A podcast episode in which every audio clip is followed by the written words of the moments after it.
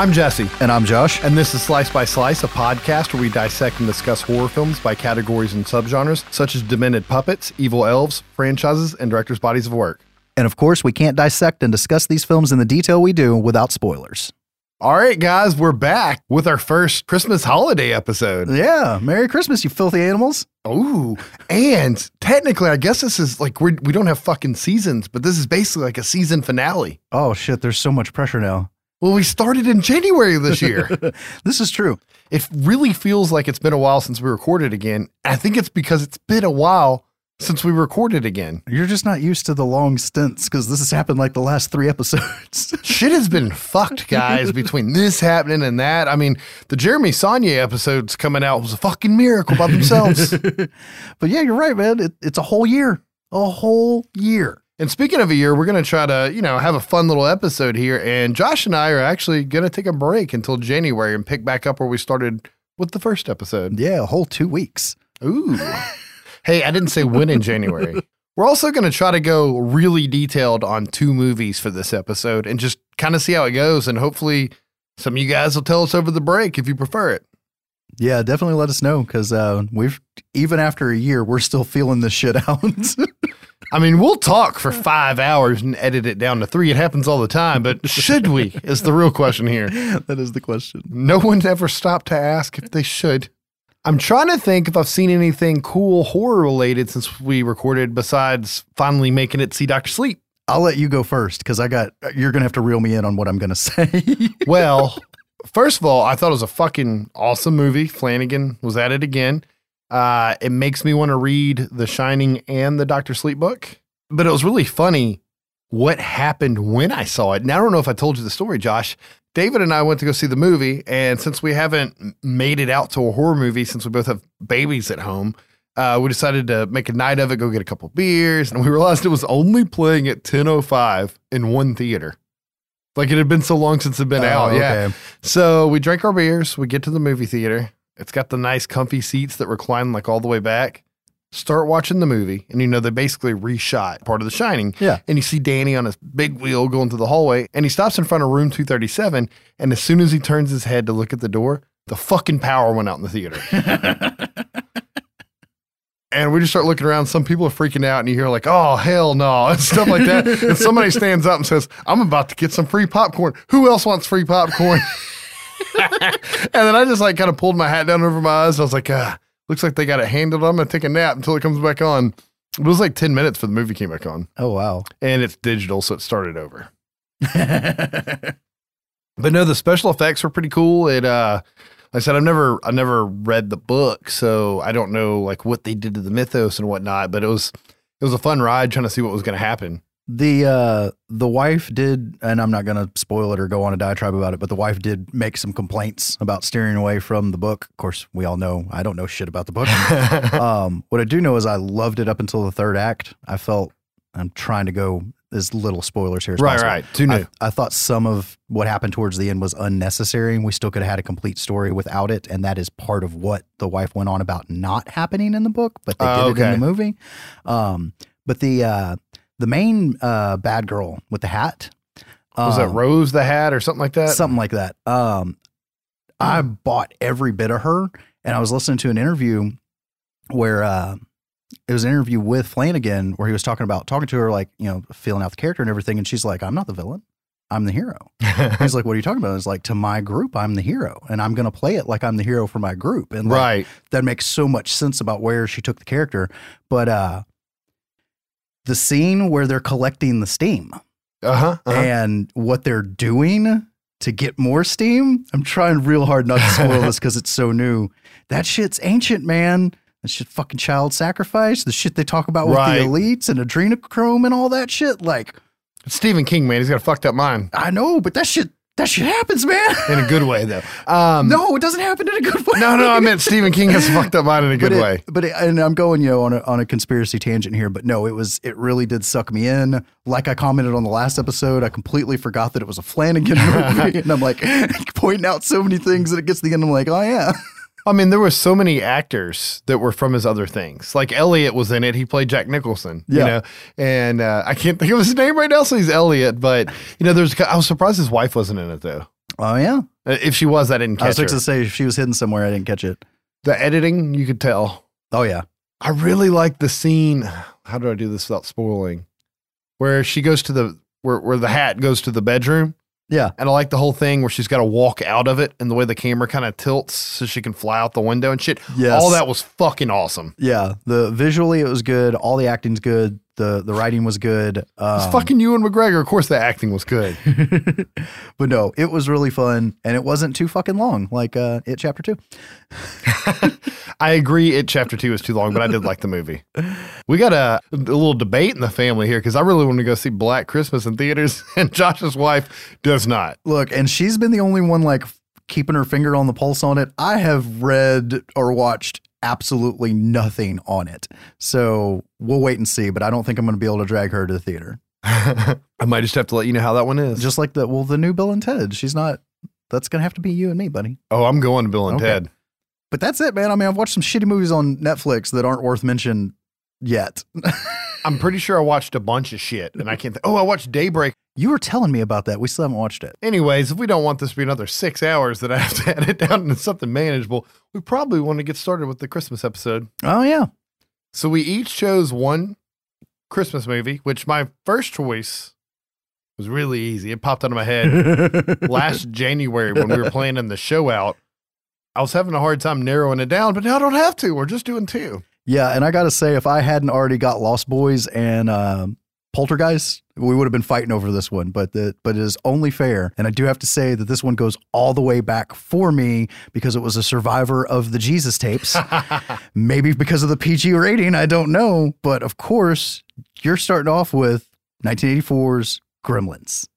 This is a Christmas classic at the house. This movie, 1984. God, we were two when it came out. Yeah, yeah. I mean, I wasn't two when I saw it, I'm sure, but it was pretty young. I was probably five or six. I played it for the kids, man, and uh, I had to take them in the bathroom and stuff. They're afraid the gremlins would get them. Margie was so mad at me. It's funny though; they watched it with me last year and didn't get scared. Times change, man. I don't remember being scared by it. Do you? Um, the kitchen scene when I was real little, um, the eyes in the in the Christmas tree, like that. That was a little dark. I actually have a like a, original 1984 Gizmo doll, and I think it's in a box here. Oh, really? I want to dig it out for the kids. Uh, Granny actually got it for me. okay. Anyway, so the idea for this movie came off of the old legend of gremlins being little monsters or creatures that fucking destroy things. And the original idea of gremlins as we know them actually came from World War II.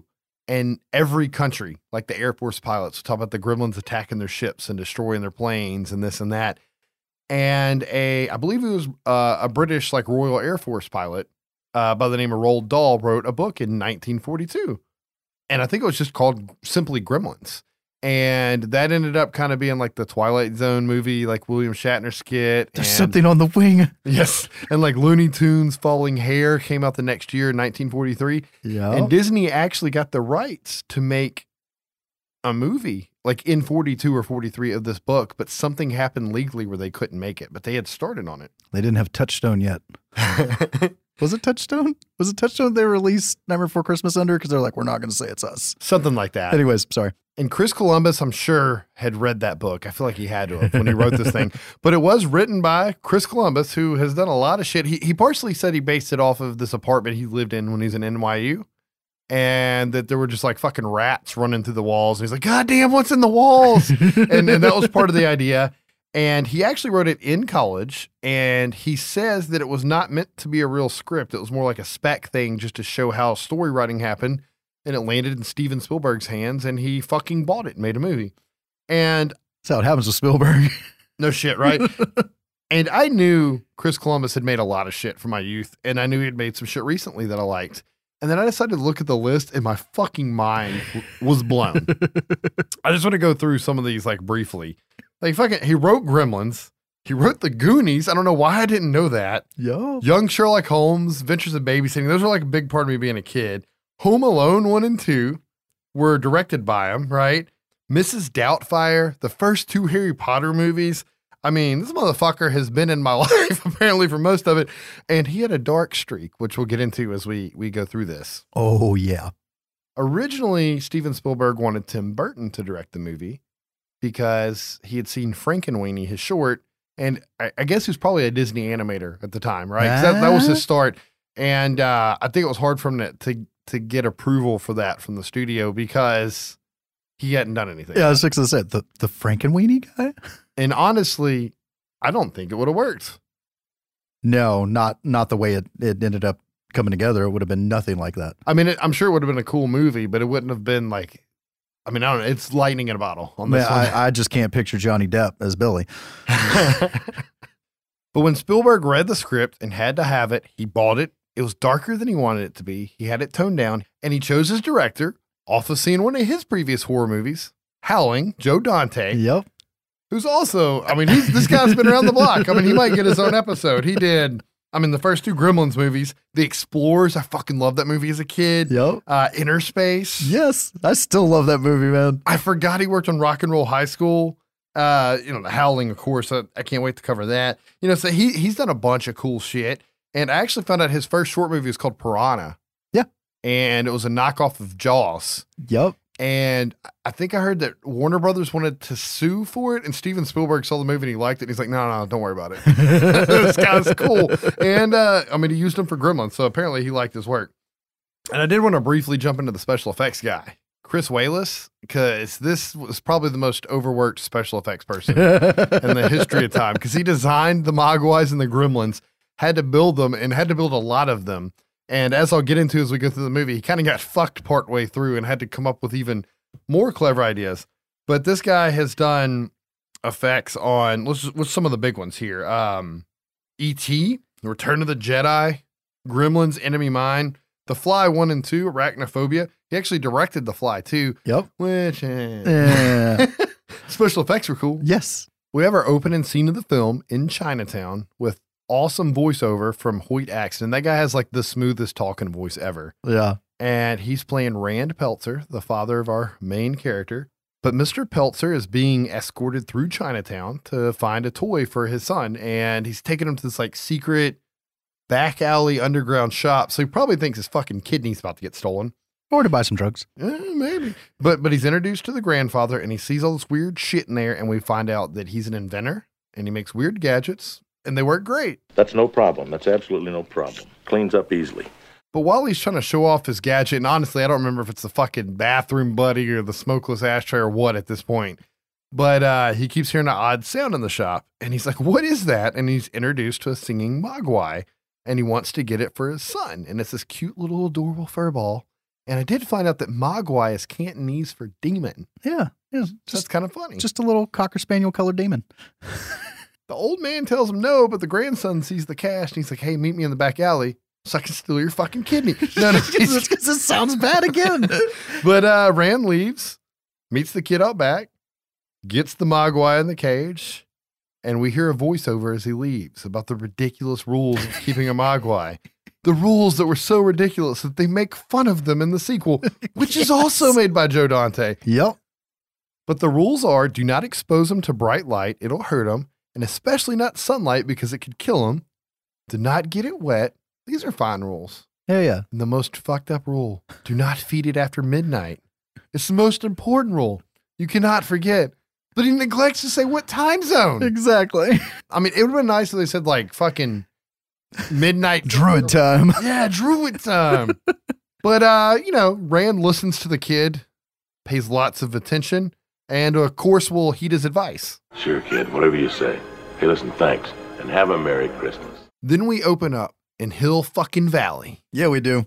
Eh, it's Kingston Falls in this movie, but it's the same courtyard in the Warner backlot uh, that they used for Hill Valley and Back to the Future like a year later, right? We see that it's just a normal small town where everyone knows each other, and we're introduced to Pete, Billy, his busted ass car, and his angry fucking racist neighbor, Mr. Futterman.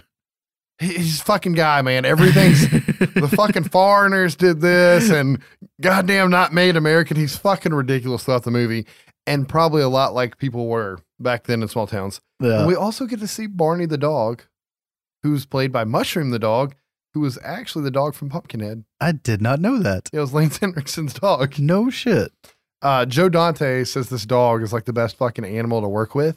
And then all of his reactions to the entire film were authentic because he thought Gizmo was real. yeah. That's fucking awesome. He gonna eat that puppet. We see that Billy works at a bank, which is funny because I kept thinking he was a high school kid, but he's got to be just out of high school because he's at work during the day when Pete's at school, right? Yeah. But we see he works at a bank with Kate, who's obviously his love interest. Coming And out of the fucking water with her I boobs know. all out and wet. I was gonna say it's Phoebe Cates from Fast Times at Ridgemont High, which everybody always remembers. It's probably most people's first boob scene from our age, Yes. and they almost didn't hire her because of that. Yes. And Zach Galligan plays Billy. I forgot to say that earlier, which honestly, I've seen him recently pop up in like genre type flicks, like his smaller roles, but I can't really think of anything big he did outside the Gremlins movies. We also see that the town has their very own Mrs. Scrooge. I think it's Mrs. Deagle or whatever, but she's fucking meaner than hell to everyone. And they're all afraid of her in town. Like there's one guy that's like, "Ooh," and he like gets out of her way. She doesn't like holidays. She doesn't like children, and she likes to kill and eat dogs. Apparently, we're introduced to Gerald at the bank, which is Judge Reinhold. And he's sitting there in the bathroom beating off in the pirate costume. No, Josh, that's Fast Times at Ridgemont High. I don't know the difference. it is funny to see them both in it, I know, right? and he's a dick in this movie. Has a very small part, and I found out why when I saw the deleted scenes. And I'm glad they cut all that shit. Out of all the deleted scenes, I'll probably go over it at the end. There was only one that I wish they would have kept. okay. But I mean, eh, she comes in complaining about the dog doing something to her fucking snowman or something. And I think Barney jumps over the counter because he took his dog to work and attacks the old lady. He almost Take- gets fired. Take your dog to work day, man. But, but it kind of like phases into that night. And we see that Kate's also working at the local tavern and him and Gerald are at least civil. You know, him and, and Judge are at least civil. He was kind of a dick to him. But we definitely get the vibe that he likes Kate at this point. And I really think that was like the main takeaway because he even tries to go out on a date with her when he walks her home, right? Yeah. That night, we cut to Billy's house, the Peltzer residence, and we see that his mother's at the house, and we see fucking inventions everywhere that do not fucking work and bring terror to this family. and it's a wonderful life's plan, which Chris Columbus does, and like just about fucking everything if you think about it. Yes. I hate that movie. I like it, but it's probably because I always watched it with my dad, right? yeah. I've got Um, no sentimental attachment. But his pops comes home from his trip and he has a gift for Billy to open that has to be opened right away. He thinks it's a puppy. Barney's not happy about that. I've had in this box for like four hours. the fuck? That's that's actually a great time for me to segue into Howie Mandel did the voice of Gizmo. Which I didn't learn till years uh, later. and I'm like, Bobby? And then Michael Winslow from Police Academy fame did most of the other Mogwais. Oh, okay. And Peter Welker does uh, Stripes' voice, which I think he was like fucking Megatron and like Scooby Doo and all sorts of shit like that. But he's a famous voice actor. And he's actually got Howie the job. Oh, okay. So, but Billy opens the gift and we see little fucking cute little paws come out, Gizmo's cute little fucking head pop up. And of course, the family's in love with him, including fucking Barney the dog who tries to eat him. And it's funny because you can see Billy having like for real hold the dog Yes. back. And it's because the dog thought it was fucking real the whole time and it worked to Joe Dante's advantage. I'm really shocked though at how like no one in the house is concerned with this foreign creature.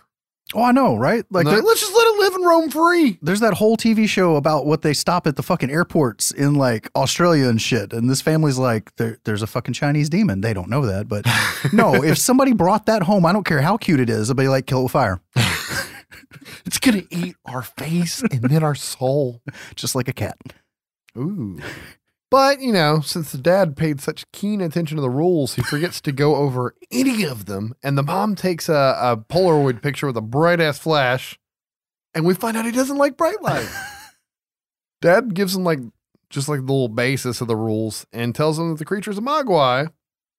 And then he calls him Gizmo because isn't that cute? Because he's an inventor, right? Yeah, I didn't put that together when I was a kid. Oh, really? I really didn't. Uh, we see uh, later that night that Billy pays just as much attention as his father does as he blinds Gizmo with a bright light again. and we start to bright light, bright light, you know. Yep. And uh, they said that they had Howie kind of like he learned dialect as he went, Yeah. like from humans, which is kind of cool. And we cut to the next day and we see that Pete, which is little Corey Feldman, like really little Corey Feldman, Yeah. Before he blew up. is friends with Billy and uh, they hang out at the house. Gizmo likes TV, wants to drive a race car, right? And uh, he sings a song for Pete. And it's really funny. So it's not Howie Mandel doing the singing. He wouldn't do the singing. It's actually a 13 year old girl from Jerry Goldsmith's synagogue, which he did like he poltergeist, right? That was like his big. I mean, Yes. he's done a lot of things, but Well, I joke with the wife all the time that if you take the, you know, the, that whole thing, you can roll right out of that into la la la la la. Probably. Carol Ann's lullaby, man. Fucking, he's ripping himself off. I mean, he's up there though. He's really great like film composer. So awesome score. But you know, Pete thinks he's so adorable. He wants to hold him and knocks water on him because his family sucks at fucking rules.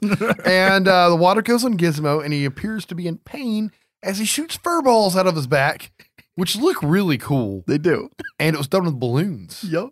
I love like if you watch the commentary, they talk about like how that. I mean, every set like was a, on a pit with actors under it, so they could or puppeteers really. Yeah. And they're just like, they're like, anytime we needed something, we just drilled a fucking hole in the floor. I, I think it's around this scene too when uh when Pete's talking to him and it's the reverse shot and they're like, what you can't see right now that Pete sees is the puppet's face is falling off. He's like, oh, these are the puppets that are paying the ass because the face fall off. You see that black line over by his ear? That's where his face is falling off. You can't tell because it's from the back. oh. But these little fur balls start to quickly grow into additional mogwai. Is that is that the plural? I think so. Mogwais just doesn't sound right. We're gonna go with that. Um, but one of them has a cute little stripe on his head and wants to eat Pete's fucking fingertip when he tries to poke it. And uh, Gizmo is not happy to be a father. no, he's not. He does not want to pay any of his child support. Yes, he has the fucking full on child support look on his face. but uh, Billy runs downstairs to his dad, who's working on another fucking failed invention. And he's like, Did you know the Mogwai multiply when they kill hatch? Because goddamn this family and the rules. The dad goes down there and immediately sees dollar signs. And he thinks this could be the big one for the family. And they're going to replace the family dog. The Peltzer Pit. So supposedly that was like a big joke because they knew the fucking toy for Gizmo was going to sell through the roof. Oh yeah. Yeah, so they're like, oh, the. Merchandising. merchandising, merchandising. But Billy lets his dad know that the others are not like Gizmo, and the one with the stripes seems to be their leader.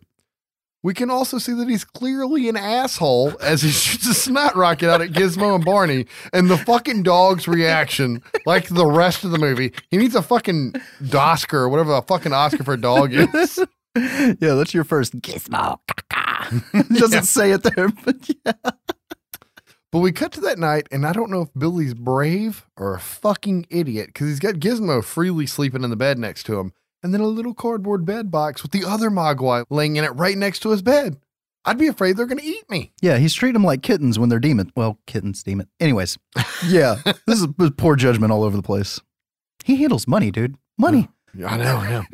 but Billy is awakened by the sounds of Barney crying outside, and he goes out, and Barney's strung up by Christmas lights, and he thinks it's the mean old lady that did it. She had help. But uh it was supposed to be much more fucked up than that because originally Chris wrote it where the gremlins killed and fucking ate Barney. You know what? What if they were Mogwai when they did it and it was after midnight? And in the original script, the Barney dinner is what turned them into gremlins. Could be. That actually would have been uh, even more fucked uh, up. And I'm, that's totally pulling it out of my ass. But yeah, they were going to eat the fucking dog. yes. And there's another scene that I don't know where to put it in here, but apparently it shows the inside of McDonald's and all the burgers are on the table, but all the people inside have been eaten.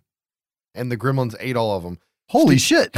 Steven Spielberg, and there's another one I'm gonna get to later, but Steven Spielberg cut all those out because he wanted it to be like more Yeah. wholesome. And really, I think it was a money thing because it comes down to I'll, get- I'll get to another plot point. We'll get into it then.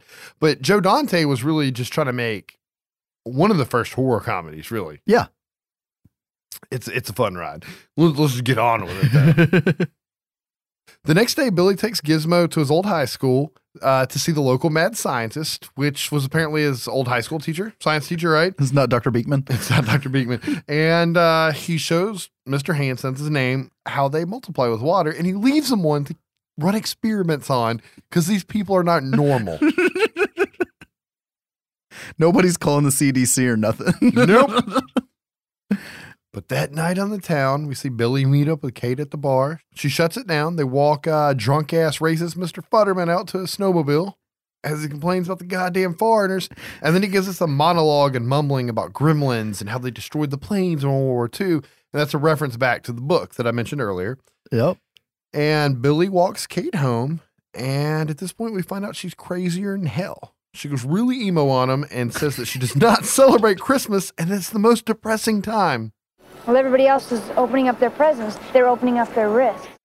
But apparently, Billy likes crazy because he asks Kate on a date and she accepts. They're the most fun. And at this point, we're going to cut back and forth between the Peltzer house and the school because Billy goes home and him and Giz are watching TV and the other Mogwai are acting hungry. And Billy looks at his clock and it's before midnight. So uh, let's just go ahead and give him a second dinner, he says, and he feeds him. and at that point, we see that the doc's taking blood from his Mogwai, who's not happy about it. And then he leaves the POW, who reaches through his cell and grabs his leftover sandwich from Dr. Jekyll and eats the son of a bitch. The next day, Billy and mom discover that all the Mogwai in the room have turned into a cocoon.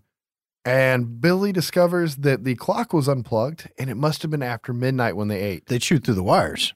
That's technically unplugged. oh, fuck you. How do we know where the other end is? And it was at this point in the original script that you never saw Gizmo again for the rest of the movie.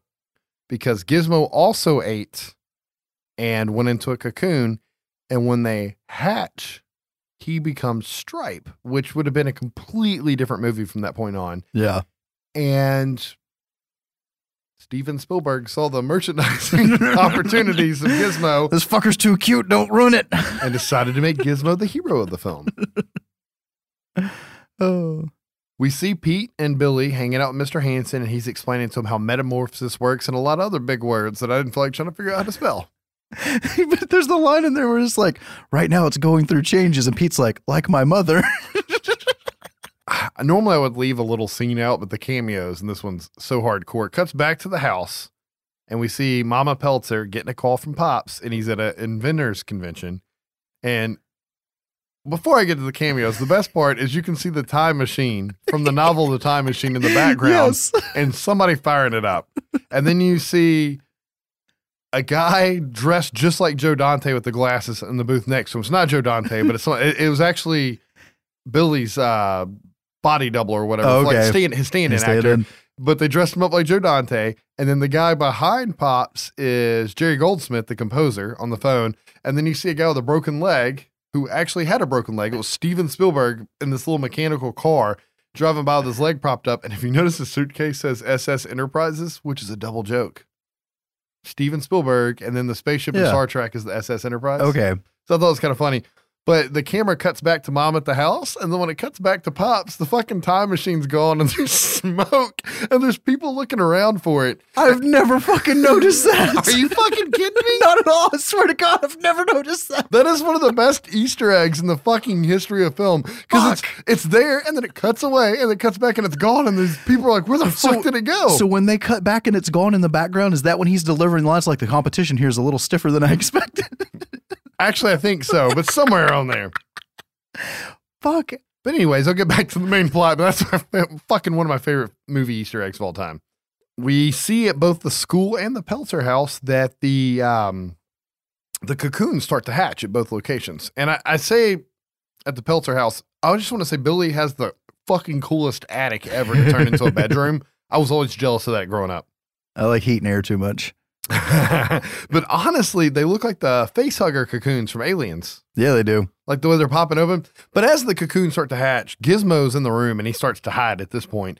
And and I guess it's important to say at this point, Gizmo had very little moving scenes Yeah. up until this point in the movie. And Chris Walas had to make hundreds of puppets. And I think he said it took five puppeteers per puppet to move them. And he restricted Gizmo's movement because he didn't have that many scenes before he turned into Stripe. And he put a lot of work into Stripe. And then Steven told the overworked Chris Walas that Gizmo was going to be moving and the hero through the rest of the movie. And he had to quickly, with his team, figure out how to build a fucking fully functional Gizmo doll. Yeah. And that's the first we see of it. He backs into like a football helmet or something, right? And he hides. Back at the classroom, though, Mr. Hanson uh, has ended class and he's trying to find his Mogwai and lure him out with a candy bar that's under a desk where he thinks it's a good idea to stick the food and wave his fucking arm where he can't see. And this strong motherfucker grabs his arm and yanks him under, right? Yum, yum. Billy arrives to the classroom and he finds him dead with a lethal injection in his ass. Why the fucking high school teacher had a lethal injection? I don't know. But originally in Chris Columbus' script, and they shot it this way, the Mogwai was so fucking mad from getting his blood taken that he stabbed him over and over and again with a face full of syringes, and he's supposed to be laying on his back with just syringes everywhere. And Steven Spielberg was like, mm-mm. See, this and they cut it. there's a I know there's a scene you're going to get into later, but like this, this and Goonies, man, I want my hard R version Right. of both of these. But uh, Billy tries to use the phone, and we see a claw of a monster come up, scratch his hand, and then escapes to the vents. And that's the first little look you get at a gremlin. And it's Yeah. a much creepier looking hand than a Mogwai hand. Yeah, and I want to just to take a step back. I like when when when they're hatching and Gizmo's hiding, and even like when they're eating and everything. Even though it's fucking puppets, they do a great job of just through Gizmo's expressions of Gizmo knows, like Right. like the the the fucking lizard part of his brain knows what what kind of bad shit's going down. And the, I mean, honestly, these are the most impressive puppets to date. Yeah, this movie is a fucking. This is why practical works and why practical will always work. I don't think this movie would work redone in CGI. Hell no. And if they do make the Gremlins 3 movie, which Chris has said he's finished the script for, it's the only hope I have for it. Chris wrote it. I know. and he said he wouldn't do it for years. So I'm thinking he might. Have, he said that he want to go back to the roots in the small town. So you know, we'll see. And it still might never get made, but hopefully he can talk these motherfuckers into using puppets because the I mean the eye movement, the face movement, they worked so hard. Yep. Chris Walas is a fucking genius. But anyways, Billy runs to the nurse's office because he needs a bandage, and w- the fucking gremlin busts out of the cabinet behind him, and that's when you really see it, and it's like, oh my god, this thing's fucked up looking. Back at home, we see the gremlins torturing Gizmo. I think he's hung up on a dartboard and chucking darts. That was actually Chris Walas's crew was so fucking sick and tired of working on making these fucking things that they actually had like a suggestion box on what they could do to torture Gizmo in the movie. and that's the one Joe let him have. That's was awesome. The gremlin throwing darts at him. I thought it was pretty funny. Um, but the mom hears what's going on upstairs and she fucking grabs a kitchen knife to go upstairs and investigate. It's probably one of the toughest fucking horror movie moms of all time, as you're about to see. Yes, he's great. She goes up there, finds the hatched cocoons as Billy's trying to call her to get her out of the house. But Stripe pulls the phone line and the battle music kicks in. Do you hear what I hear? As Billy's trying to get home to save his mom, we see her throw down with all the gremlins in the kitchen. And this scene is fucking graphic. Yes. By today's standards. Yes. and this movie was rated PG and it's pissed people off. And I, I might in the Poltergeist episode said Poltergeist was part of the calls of the PG 13. Kinda, because that was also Spielberg and it wasn't like super horrific. But the real problems was Indiana Jones Temple of Doom and this Yup. movie getting rated PG and people getting pissed. And he, I mean, Steven Spielberg, he was the rating He made them make him a rating PG 13. And we got it primarily because of these two, not primarily, we got it because of these two films. Yeah. But she gets one of the gremlins, shoves it in the blender, and fucking turns it on, and it just slings. It just slings fucking gore everywhere. she stabs one of them violently with a knife, and you originally like they had filmed the scene of it trying to pull the knife out of its chest. They cut it because they thought it was too graphic, but you can see it in the background later. She's just trying to yank the knife out. She sprays another one down with like flea and tick spray into the microwave and turns the microwave on and he fucking explodes as he nukes. Uh, don't fuck with Mama Peltzer, is what I'm trying to say. She might, honestly, you know, we can have our most badass final girl competition and debate it. This is probably the most badass horror mom. Oh yeah, she takes no shit. She knows what situation she's into and she handles shit. right? But mom hears some more gremlins in the living room and she arms herself with dual knives. As she charges in, she's attacked from the Christmas tree. And this was Josh's scene he was talking about earlier with the fucking red eyes. You can also see the guy's red sweater that's behind the tree and pushed it. There's so many rods and shit I noticed watching the commentary that I never noticed before. And like, we would have touched that up nowadays. Yeah. But it, I never fucking noticed it. But the fucking gremlin in the tree knocks the tree on her. It's attacking her, and it looks violent. How it's like choking her from behind and slamming her. She was great at acting with the fucking puppet. Stripe's somewhere in the fucking room, but Billy comes running in with a sword because we saw earlier that the dad has swords on the wall where he hangs his hat, knocking it into the fireplace, killing it, and then Stripe fucking gets away. However, Chris originally wrote it where when Billy came home, his mom's fucking decapitated head started rolling down the stairs. Yes. What the fuck, Chris? They let this guy make Harry Potter movies. I want kids and I want carnage. like I said, he never intended for the script to be a film, right? That's what he says. he did write it in college, though, so that's pretty cool. yeah. But Billy gets his mom out of the house, takes her to the neighbor who's conveniently a doctor, and goes back home for Giz. They track Stripe down to the YMCA pool where he attacks Billy, and he ends up, I don't remember if he dies or gets knocked into the water. And we get this fucking psychedelic light show in the pool as uh, Billy escapes. And previously, we saw what happened when water splashed on Gizmo, or when a drop of water was put on Gizmo. It's quite fucking exponential when he's in a swimming pool, Yeah. surrounded by water and mega multiplying. Ooh, I like that term. Mega multiply. I'm going to coin that. But Billy runs to the police station and explains everything to him, and the cops take him very seriously. Did your father always give you uh, vicious little monsters for a present? Billy tries to convince him that he's telling the truth by showing them Giz, who's adorable and unites the world. like, oh, you're afraid of this, huh? Then we see that the gremlins are raising hell through town, extras running everywhere with gremlins attached to them, and we cut to the Futterman's house. And they fuck with his TV reception, and he has a perfectly good explanation for it. Goddamn foreign TV. He goes to check on the antenna and he sees that the gremlins stole his snowplow and drive it through his house at him. And it's actually kind of left uncertain if he's dead at that point. He's Yeah. not, but the way they shot it, it looks fucking dead. And, and this is the point in the movie where we start getting the dent, dent, dent, dent, dent, dent. Like this, the music makes it. It reminds you that you're in a comedy, not to take it too seriously. But fucked up shit is happening at this point. I actually love that score. Oh yeah, it's oh, it's so close to being cheesy, but it it's fucking perfect. Um, the next scene, though, we cut to a priest coming out of the church to drop his mail off. And I think it was Joe Dante said, like, this is his favorite scene. This is like what a gremlin's all about. But he keeps putting his mail in the, the slot and it gets thrown back at him. And then another man walks up and looks at him. He's like, Evening, Father. And he doesn't say shit to the guy. And he lets the guy stick his mail in just to see what'll happen. And he gets his fucking arm eaten off through the mailbox. There was actually a cut scene with the priest, and you figure out these little loopy and stuff. Oh, and okay. it was irrelevant.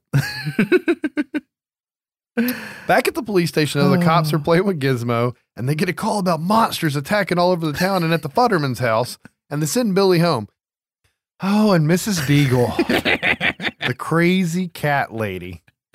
We cut to her house, and there's a whole plot from this movie that was cut. She owns the real estate agency, which is only open for 15 minutes out of the day if you look at the sign in front of her house. Oh really? Yeah, and she owned the noodle factory that Mr. Futterman worked at, and she shut it down to bankrupt lots of the families in the house so she could foreclose on their house, partnered with the bank, with Gerald and the bank owner to get them out to put chemical plants in their place. So she's Walmart.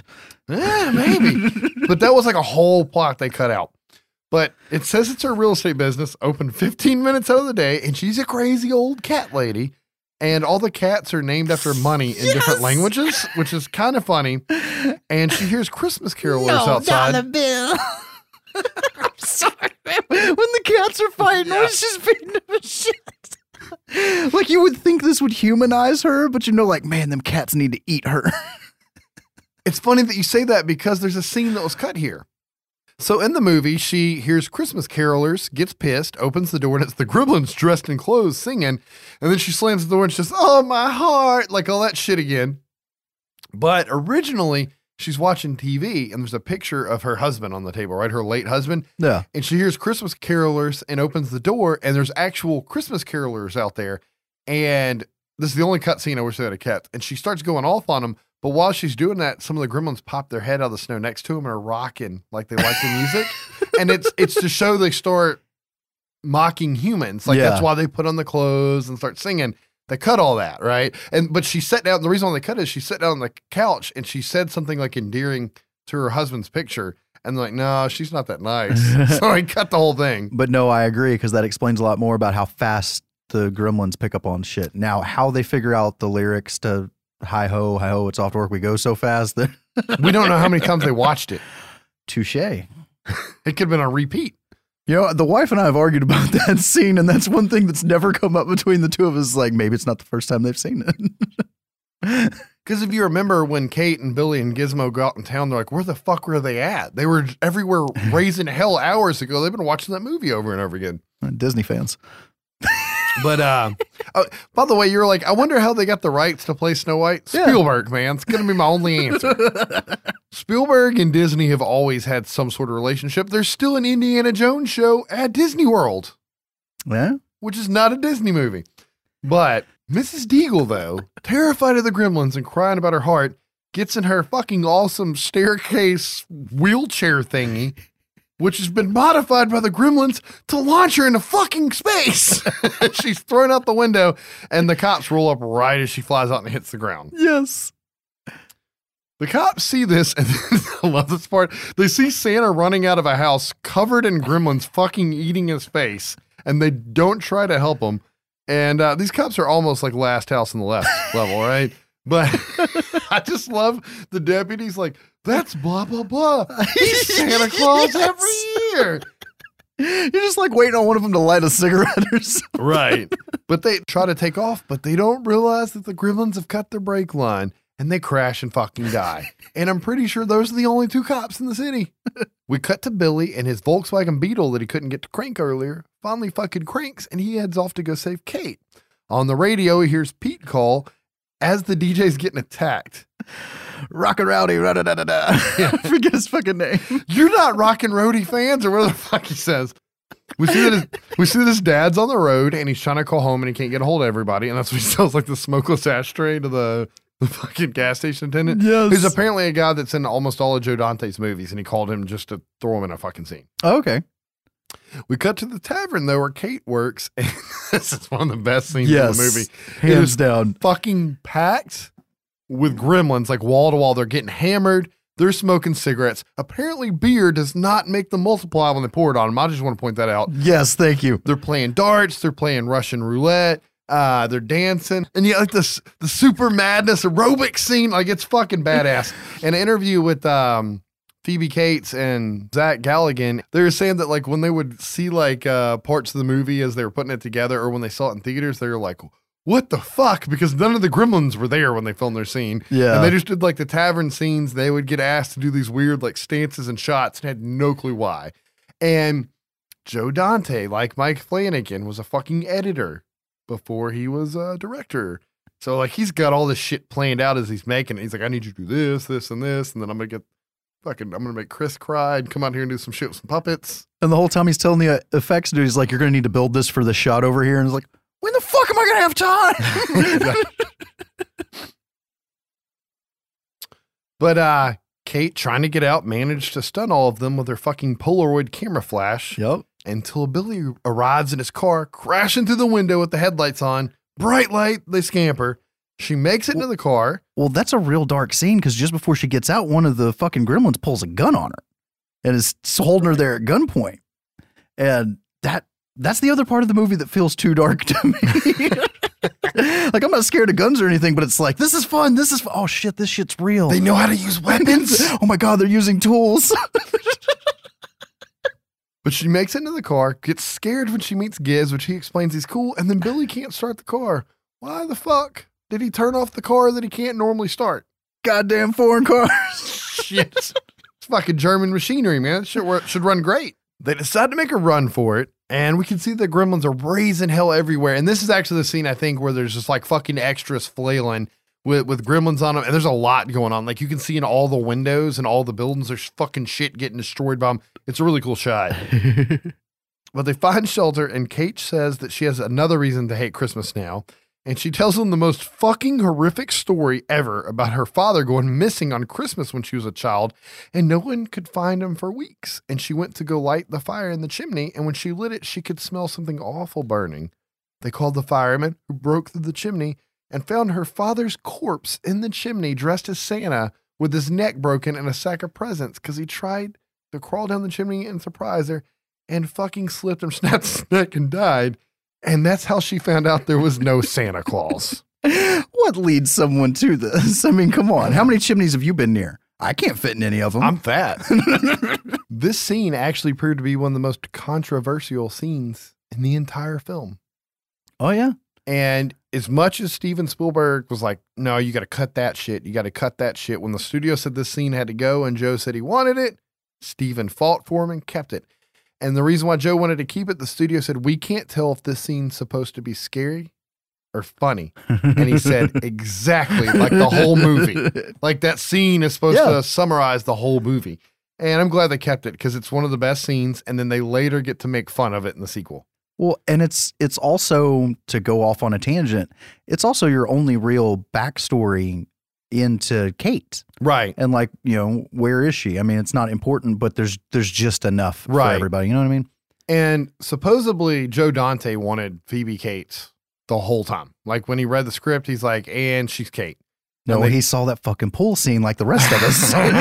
and she's Kate. But he knew he had to have her, right? And he was having trouble finding somebody in California or LA where the fuck they did the casting to play Billy. So he went to New York. And apparently it was like the chemistry of the two of them is why he like had to have him because Zach was like a nobody at the time. And legend has it that there was like after they were done shooting their scene, the camera was still rolling. They didn't realize it. And Zach put his head on her shoulder and said something goofy to her, and it was still rolling. And, and Steven Spielberg saw that, and he's like, "Yeah, we're getting them." But she did little things like they point out in one of the commentaries, like there's there's like a speck of sawdust or whatever on Billy's shoulder in the tavern. yeah, While fucking Gerald's hitting on her, and she like tells him to fuck off, and then pulls the speck off of his shoulder.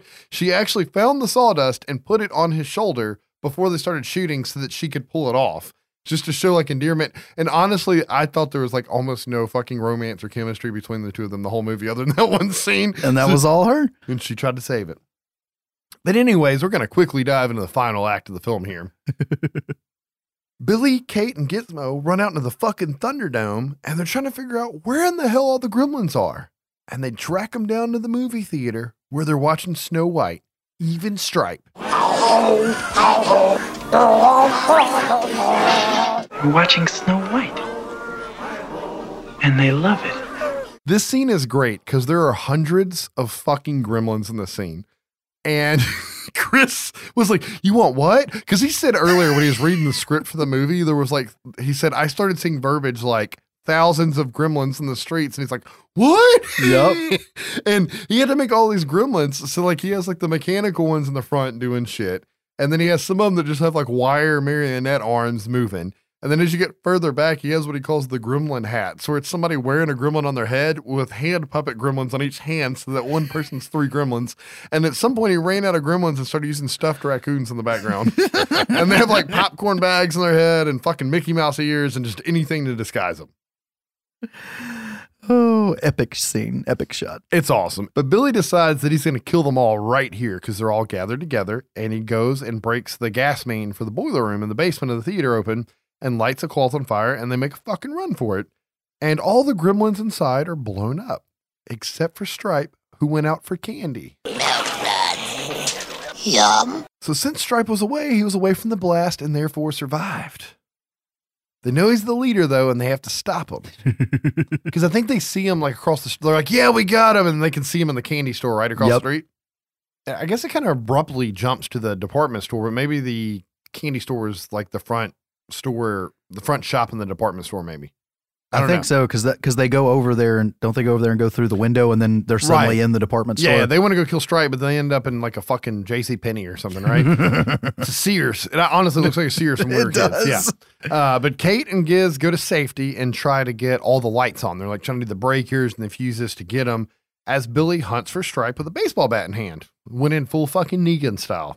Billy is attacked several times by Stripe throughout the store. Once with buzzsaw frisbees, once with a ball pitching machine, yes. He's shot with a crossbow in the arm, and uh, then he's attacked by a fucking chainsaw.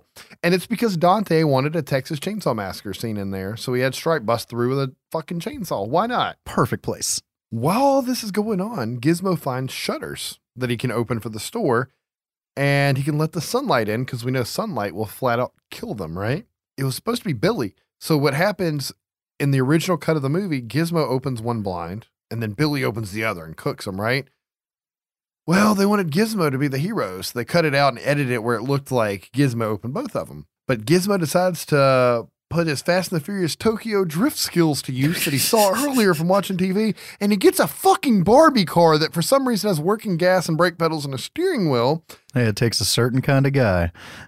And he gooses this bitch through the fucking mall, through Barney's foot. What an asshole! And uh, meanwhile, Billy's holding leather stripe off with a baseball bat. Like blocking the chainsaw with the bat as he's just fucking chewing through it with the chainsaw blades. And Kate manages to get the interior lights on finally, dazing Stripe. Stripe manages to find a fountain and he dives in to get all wet so he can start reproducing again. I did not mean for that to sound that dirty, but I realized halfway through it that that was fucked up. In the background, though, you can hear the radio DJ, and he says that the Marines have arrived and they're on the way to hunt those things down. Very, yeah, it's, it's like he just comes in. This is Rockin' Ricky. That's another thing? I've never fucking noticed before. Fuck. but Stripe crawls into the water and Gizmo ramps into the room in his Barbie dream car, pulling the shutter cable as he falls through the air, letting the sunlight in to kill Stripe. And this scene always makes me think of Jerry dying at the end of Fright Night. Probably because I saw him about the same time. And I used to actually mix up Billy and Charlie. Oh, okay. Yeah, like all the time when I was a kid. But yeah, he fucking oozes and melts and it looks badass. And for some reason, Rand Peltzer pops, shows up at the department store like he knew what was going on the whole time. And we see that Giz has survived, luckily, and they cover him up to get him out. And uh, when Billy goes to check on Stripe's corpse, we have the moment where the supposedly dead killer is supposed to get up for one last scare. Yes. But then he turns into ooze and the group leaves safely. Yeah, and he's like all fucking, fucking wheezing and shit. Yeah, like it's it's pretty creepy how he just pops up one last time. Yeah. That's Um, rough. And then we we hit the ending here. We pop to the Peltzer house where we see the family safe, and the news is saying that the police say that it was all mass hysteria as a series of random accidents happened in the small community. It's the Howling news guy, by the way, doing the news report. Oh, really? Yeah, yeah, yeah. Um, according to Joe, fucking propaganda, man. the old Chinese man shows up from the beginning and returns the money. And he says that he did not sell Gizmo to him and he's taking him back. And the old man lets the family have their farewells and tells Billy that maybe one day he'll be ready. The end. How how how did the Chinese guy find the house? There's lots of questions I have. Okay. I do want to say that it is the end, but we get another cool voiceover from Hoyt uh, about if there's something on the fritz in your house or something's broken or something's under your bed, there might just be a gremlin in your house. And I fucking always love that. Yes. I did find out that the old guy pretty much ad libbed the entire final scene, Yep. which is pretty cool because Well- it's perfect. Well, they start uh oh, what is the word? Gizmo starts repeating something and uh they they start saying the Chinese word for foreigner is what they're saying. oh, okay. and I don't remember what the fucking word is that Gizmo starts saying a bunch at the end because he's like, "You wanna ba da da," and he said whatever he says to Gizmo is the Chinese word for foreigner. Oh, okay. I didn't know that part. This is a fucking classic movie that I've seen. God knows how many times. I've never met anyone who doesn't like it. You can watch it year round, but it's always got to pop up at Christmas. Yep. I can't say anything bad except for a couple little loose plot holes, which pretty much get made fun of in the sequel, which some people shit on the sequel. I fucking like the sequel, but not the same way. Like Gremlins is this awesome fucking comedy horror Christmas movie, and Gremlins 2 The New Batch is basically almost like a parody. Yep. Except for it's made by Joe Dante. I think Rick Baker did the fucking special effects Yes, on it. he the did. special effects are top notch. There's lots of famous actors and horror movie references, and they make fun of every little plot hole, like the oh, what if they're eating and they get food stuck in their teeth before midnight, but then it's midnight? What if he's on an airplane and he crosses? You know, like it's Yes. like uh, But they did. They got Billy and Kate back, which Right. had they not done that, it Mr. would not Futterman, have. Yep. If they had, hadn't done all that, they wouldn't have survived. But old Chinese man. They got everybody. yep. Um. But yeah, same for me. Watched this since I was a kid. Love it. Pretty much for the same reasons as I get older. I don't. I don't see it differently as I get older. And uh, it's the first movie that goes in when we're setting up our tree. That's awesome. That is every Christmas. I'm glad I can torture my children with it now. Um, it's funny. I didn't realize how gruesome the kitchen scene was till I was an adult. When I was a Yep. kid, it didn't even fucking phase me. Well, see, that's funny. funny. when I was a kid, that shit that creeped me out. Like the fucking tree, man. There's there's a gremlin in the tree. You apparently don't like red eyes peeking out of shit. We've learned something today. You got deep issues. I'm just I'm, I'm aware of the demons. But we've heard my choice for Christmas horror movie for 2019. So now we got to go into Josh's, which I had never actually seen before this episode, which was 2015's Krampus. And this is the good Krampus from 2015 because there was like three that came out the same damn year. It's so funny. I went to go watch the Josh's movie, and I'm like, "Do you want to do Krampus or do you want to do a different?" Because we had a list of Christmas horror movies to choose from because we were going to do four at first. I said, "Or do you want to do a different movie and then do the whole Krampus trilogy?" And he's like, "The Krampus what?" I'm like, "This is a fucking trilogy." I was like, "There was one in 2015, 16, like 17," and it turns out that there were two Krampus movies called Krampus that came out like less than a year apart. Yep.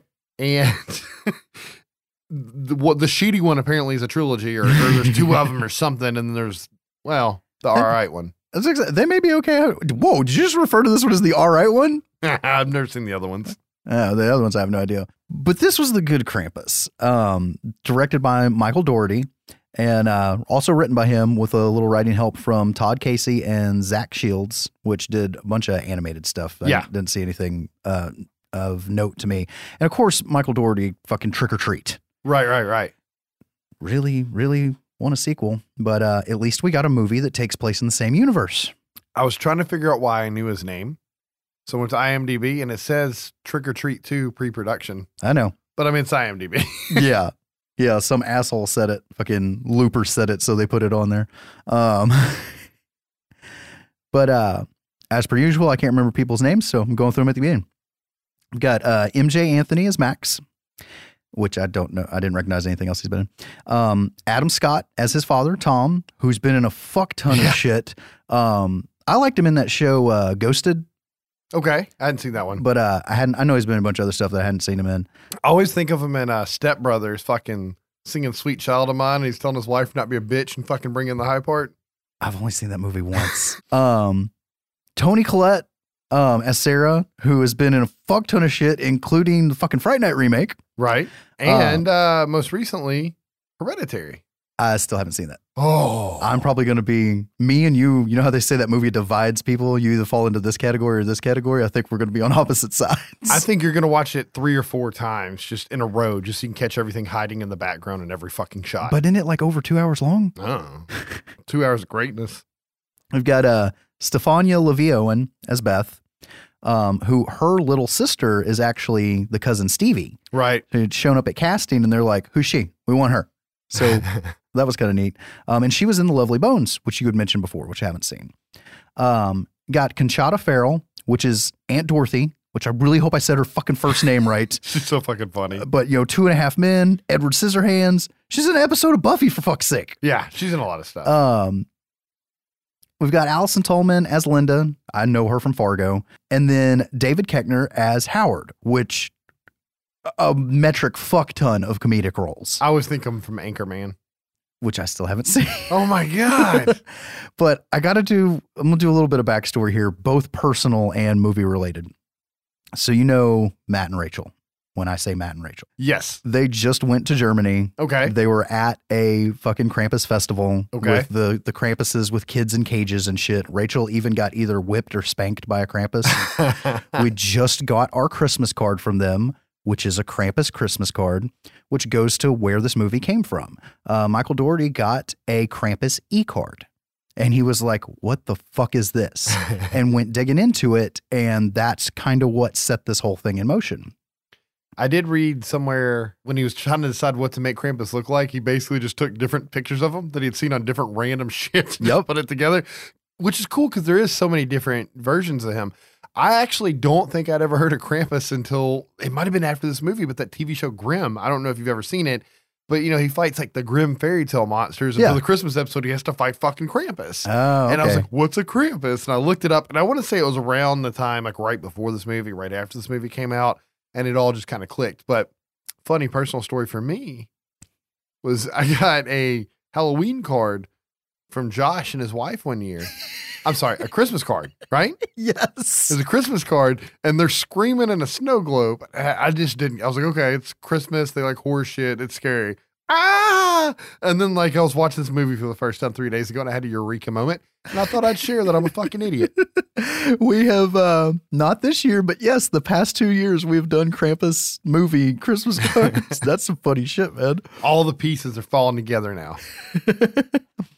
Um, and now this movie was, of course, partially inspired by Gremlins and Poltergeist, family horror films. Like I could actually see that with a lot of the creepy scenes. exactly. Um, and for me, this movie is the best example of how horror can go anywhere since Gremlins, because you know Gremlins really pulls it all together. It's a holiday movie. It's a family movie. Right. It's a comedy. It you know it, it goes everywhere.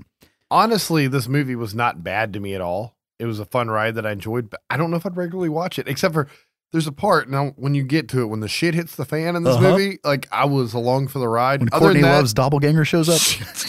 other, other than that, like it's a bunch of really fucking funny jokes. Yeah, it it And uh, there's not a lot going on other than that. It takes it a while to get going. Um, I always do this at the beginning, so fuck it. Um, every department on the production had a family member die during the production of the movie. Damn. Kind of fucked up, including, I believe, Michael Dougherty's dog. I was listening to it on the commentary, and there's three people fucking talking, and I couldn't tell who was talking. And I tried looking it up, so nobody hold me to this. But one of the three writers, after they finished filming the scene when the dog gets eaten, said, You've got a phone call. Your bulldog, just like the dog in the movie, is dead. Fucking weird. I'm not saying there's a poltergeist curse or anything, but time will tell. I think somebody's dog died on Poltergeist amongst, you know, actual Yeah. human beings. You did remind me of a funny Gremlins fact, though. Apparently, they were scared about getting Steven Spielberg to approve the uh, the The the, Gremlin look. No, no, the the appearance of Gizmo, and they had made him like just solid brown with long hair, like a German Shepherd kind of, and they decided to. I, I think it was Joe Dante was like, make it the same colors as this cocker spaniel Yep. because Steven Spielberg actually was not on set for Gremlins. He trusted Joe Dante to do it because he was busy making fucking Temple of Doom. And they send him the picture like, we made it look like your dog. And he's like, and it's okay. and you, sorry, you just made me think of that when you said a dog. It's a pretty funny way to get your fucking creature effects in the way you Oh, want. Oh hell yeah. Like, yeah, I love that. I come home to that. Um, and the last little thing here is this was shot in New Zealand. So, of course, we have Weta Workshop and Weta Digital doing everything in the film. I did not know about the Weta Digital, but I'm not surprised about New Zealand because I swear almost everything is filmed in New Zealand. Usually just things with the outdoor scenes, though. That's what's fucked up. There are no outdoor. No outdoor shots in this entire film. I I really felt like it was on a on a sound yeah, it's all soundstage. Um, I do want to say that Weta actually they do from from the workshop do their own releases of their props as collectibles and shit. So we of course have the bell, and they did the cherub as a fucking tree topper, and so that's what's on our tree every year. But uh, we open with the hell that is Black Friday, set to it's beginning to look a lot like Christmas. Fucking when the people got tased, I lost my shit, man. yeah, it is insane, and it it comes to a head with us seeing Max throwing down at a recital. Now, this big box store that all this happens in the opening credits is the only thing in the movie shot on location, and they had a very hard time finding people that weren't white to be in this. They're like, it's New Zealand. We think we got every person of color in New Zealand in this shot. Um, and back at the house, Max says that he was couldn't help it. He was under the influence. All I had to eat was Christmas fudge and candy canes. But uh, there's a quick interaction between him and Omi, which is, you know, grandma. And we see that Max, even though he seems a little too old to be doing this, still believes in Santa. And he believes in the traditions. And, you know, we should be happy and we should be celebrating. What are you insinuating about Santa Claus here? Oh, Jesse. you know what my parents told me about Santa Claus? What? so, from a young age, my parents always told me that Santa Claus, the Easter Bunny, and all that kind of stuff weren't real because they were afraid that if I got to grow up as a kid thinking that they were real, when it got time to be the age to break my heart, that I would respond with, Well, then Jesus and God aren't real either, are they? I actually have heard that a lot. And that's, I don't agree with what my parents did to me. I actually found out because I got in a fight at school or daycare. God, fuck, Santa's real. yeah, and they're like, actually, actually, Jesse, don't tell your little brother, but he's not real. But I I- fucked up. I had almost figured it out a few years before that because, like, uh, they kind of, I just went on a tangent. But this is a Christmas episode. We got to talk about Christmas, right? exactly. My parents got my brother and I each the fucking Ghostbusters Proton pack Okay. with like it had like a pool noodle that was the beam that would go Yeah, in it. yeah. I remember We each got one, and we got a trap to share. And I also was given the fucking firehouse.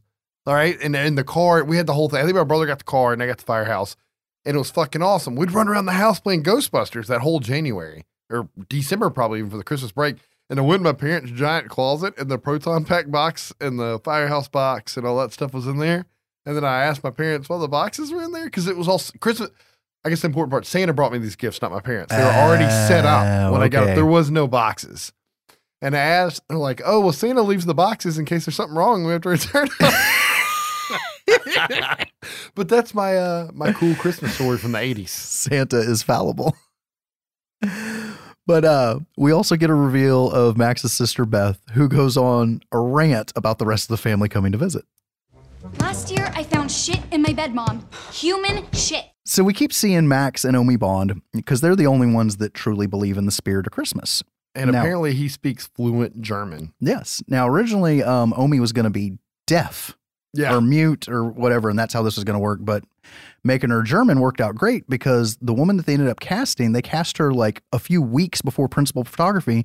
And this woman's Austrian, and she already knew the Krampus legend. Right. So she was a fucking shoe in. Um, so as Beth Skypes her boyfriend, Dad drinks, and Max rushes through finishing his letter to Santa that Omi's, you know, asking, him, "Have you finished?" Because there, it's that kind of. Fa- this is a family film, full on at this point, and continues to be that way for a little bit. The house shakes, and the visitors arrive. It's the fucking Republican side of the family, and that's the joke made throughout the the fucking film. It is, it is. And uh this vibe right here when the family arrives and comes in is straight up National Lampoon's Christmas Vacation. Yes. When the family arrives. I swear they were trying to fucking harness that scene right there. so we're introduced to Howard, Linda, Howie Jr., who bears a striking resemblance to the curly haired kid in Trick or Treat. It's not him, but it's like this. I don't, anyways. I noticed that. And, uh, and, uh, their boys, I mean, girls come in. And that's, uh, Stevie and Jordan, who are ultimate tomboys. And it doesn't seem to be by choice. and uh, they quickly spot the letter to Santa in Max's back pocket. Then everyone gets surprised by Aunt Dorothy being there too. So where's the dog? I need to get Mary. So we have a good bit of typical headbutting between the family. Like, you know, uh, Sarah's bitching at her sister Linda's like, what? Hemorrhoids are a surprise. Like, this is a surprise. Aunt Dorothy's not a surprise. And, and Dorothy's walking through the house and she's like, oh my God, it looks like Martha Stewart threw up in here. Right. Like, like there's this whole, we're the hoity toity.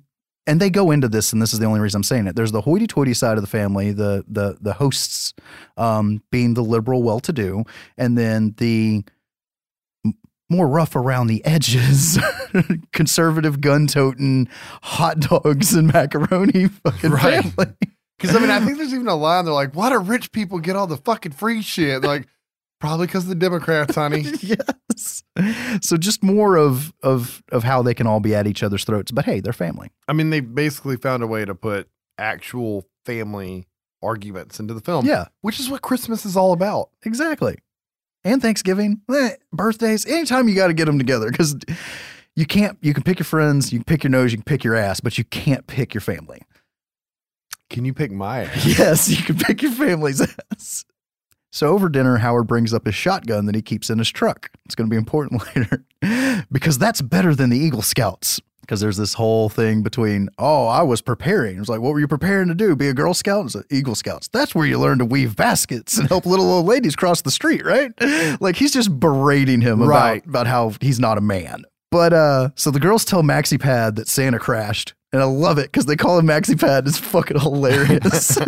it's so demeaning. But that uh, Santa crashed and he had to eat his reindeer to survive. Eight tiny reindeer. Get it? Oh. So they end up busting out Max's letter and start reading it.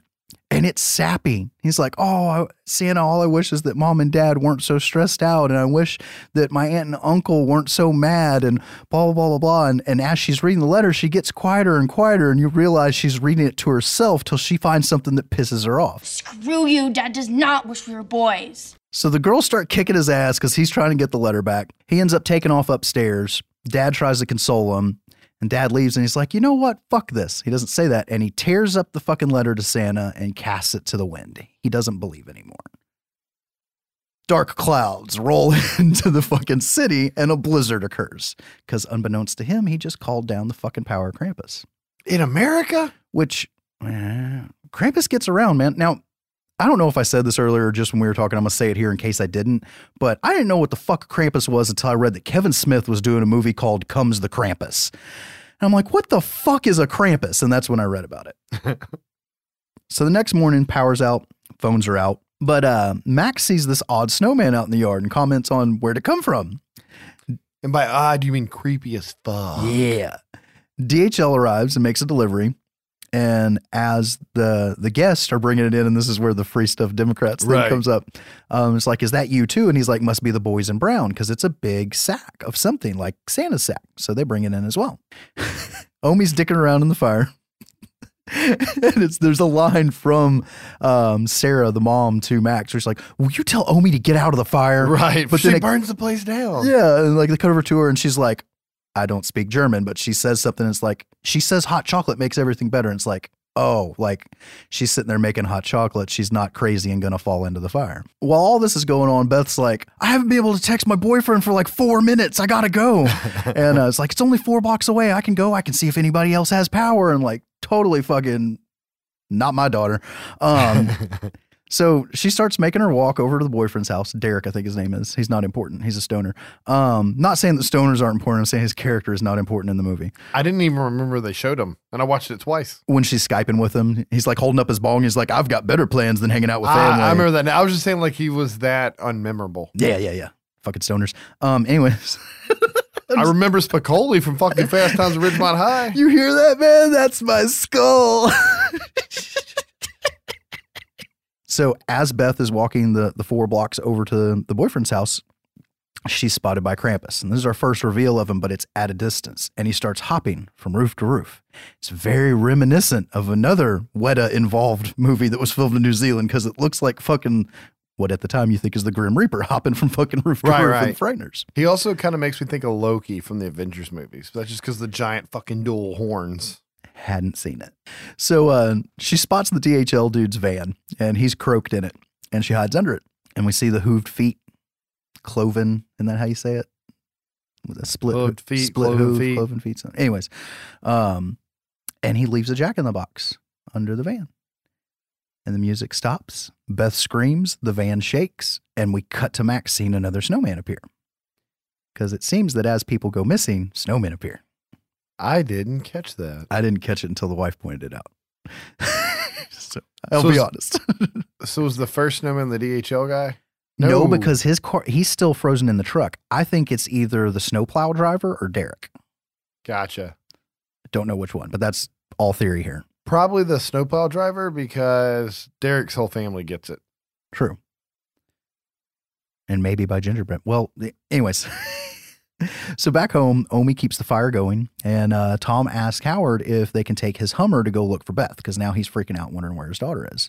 And Omi's starting to be like really scared at this point, not overtly, but just body language and shit. And uh, she tells them that they should wait until after the storm. And they leave anyways. And like she's sitting there and her hand shaking, and Max reaches up and grabs it because still just a little bit of a reveal of Krampus. It's been this family comedy movie right. as this dark shit starts to happen. And he's ready to get out of the house and show how badass his Hummer is in the snow, too, right? Well, of course, like all of us. I don't have Hummer, bro. Oh, I drive a Subaru, man. what can I say? I drive a company truck. so they go out again and they spot the snowplow with no driver.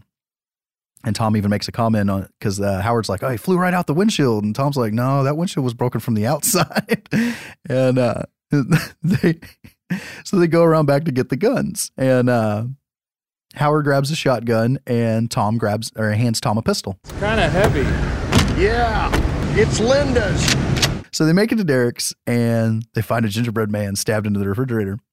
And uh, they see that the fucking chimney's all fucked up and the fireplace is blown out and there's hoof prints in the snow that's blown in through the fucking doors and shit. Because like the doors and windows are all blown out and shit. Yeah, because the whole wall down the chimney's cracked open, and Howard's like, it must have been a gas explosion. yeah. It's not a gas fireplace, you asshole. That's what I was thinking. While this is going on, they hear Beth screaming outside and they take off outside. And immediately Howard gets pulled under the snow trimmer style. Like full on, like the jaws swinging back and forth, pulled under, the lump in the snow. He who walks behind the rose fucking goes off. I definitely got a Children of the Corn vibe, but it was funny watching this and Gremlins back and forth because the Gremlins snuck around under under the snow as well. Yeah. so it's kind of funny. Well, we'll get we'll get to even more Gremlins tie-ins later. Oh, theory. But while this is going on, Tom starts shooting and saves him. Starts just shooting in the snow and the lump goes away. So they go back to the Hummer and it's totally ripped to pieces. So they walk back. Back at home, Omi says they got to keep the fire hot. While Dorothy gets told to go watch the children in the other room and secure the film's R rating. Now, I say that because she goes, Come on, kids, let me show you how to make schnapps. And there's the whole bit where she's like, A little sugar and spice makes everything nice. And the, the curly haired kid's staring at her and he's like, All right, but don't you rat me out. They were threatened with a fucking R rating because of that scene. what the fuck? Yeah, because I can only think of them using their one fuck they're allotted as a PG 13 movie. And that's what I thought when I watched it with subtitles.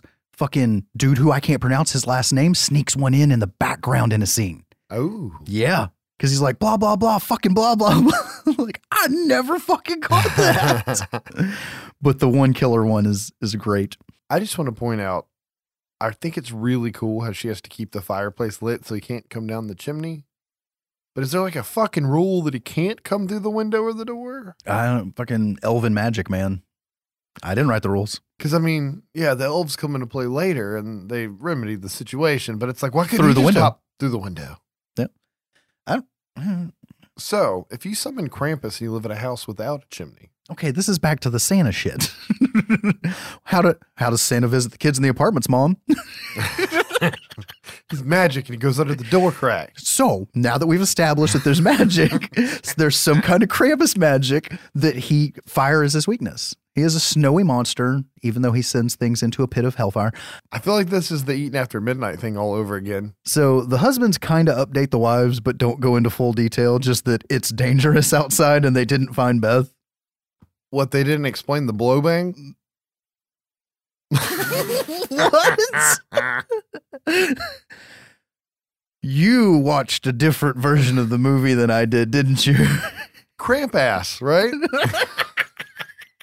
But even though they don't tell the wives the full story, they board up the house. So Howard and Tom kind of have a bonding moment where Howard thanks him for saving him.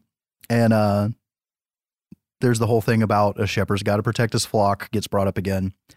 And Tom tells Max that Omi has always gotten weird around Christmas. And It's not just this Christmas. They agree to sleep in shifts, and Howard gets first watch, passes the fuck out. More importantly, this allows the fire to go out. So this hook comes down the chimney with bells and a gingerbread man attached. that sounds just like Mr. Hanky. We'll get to that in a second. Tubby little Howie Jr. Um, goes over to it and takes a bite out of the gingerbread man. And I say Tubby little Howard, Howie Jr. because when they first come in and uh, Max is talking to him, he's like, So what did you ask Santa for? A this, a that, a toy car? And Beth leans in and goes, Dialysis?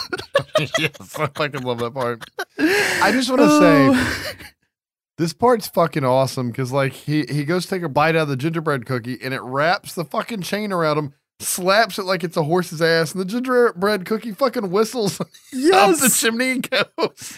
and his fat ass goes right up the chimney. This, of course, wakes everyone up, and there's a struggle, and they try to save him, but all they come away with is a shoe. Just like Pet Cemetery. This was the point in the movie where I was like, "What the fuck kind of movie am I watching?" Because it was like pretty well.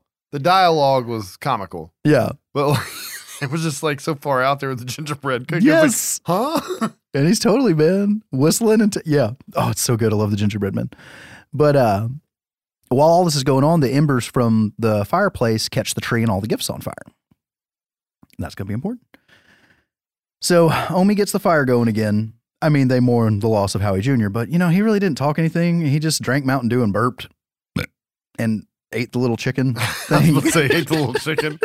then whatever the food was that Linda likes, that Sarah likes to make that no one can pronounce because they give her shit for it. Yeah, because Howard's like, mine was dry, and uh, Adam Scott's like, mine was was juicy and great, huh? And he's like, you must have got a better bird than I did, something. And I didn't like, I was doing something while I was watching, and I just assumed they were eating like a turkey. And then uh, when I saw Howard Jr. eating a turkey on a steak, I was like, oh, never mind. I Fucking get it. Cornish game hens and shit. So Omi gets the fire going again and says Krampus is coming for them. And they're like, what the fuck is a Krampus?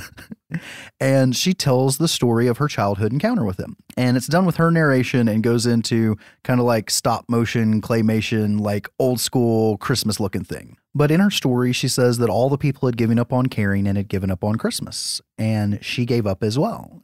And instead of St. Nicholas, she was visited by Krampus, who took her parents to the underworld but spared her to be a reminder of what happens when you lose hope and give up on Christmas. It's a lot longer than that, but that's it in Right. a nutshell.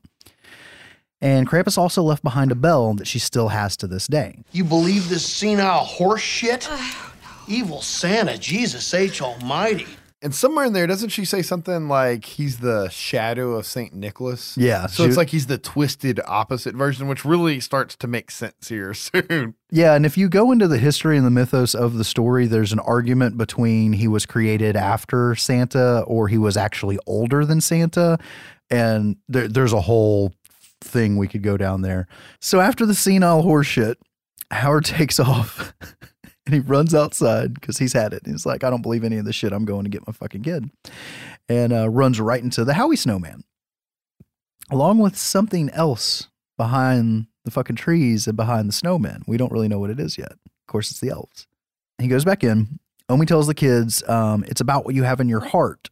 The fucking daughters are now freaking out. They're like, what, if- what if you're really good and you like write a letter to Santa and like all this shit? And, and she says that it's not about that. It's about what you have in your heart, followed by something in German. And they ask Max, what did she say? And he goes, I don't know. She says we're fucked.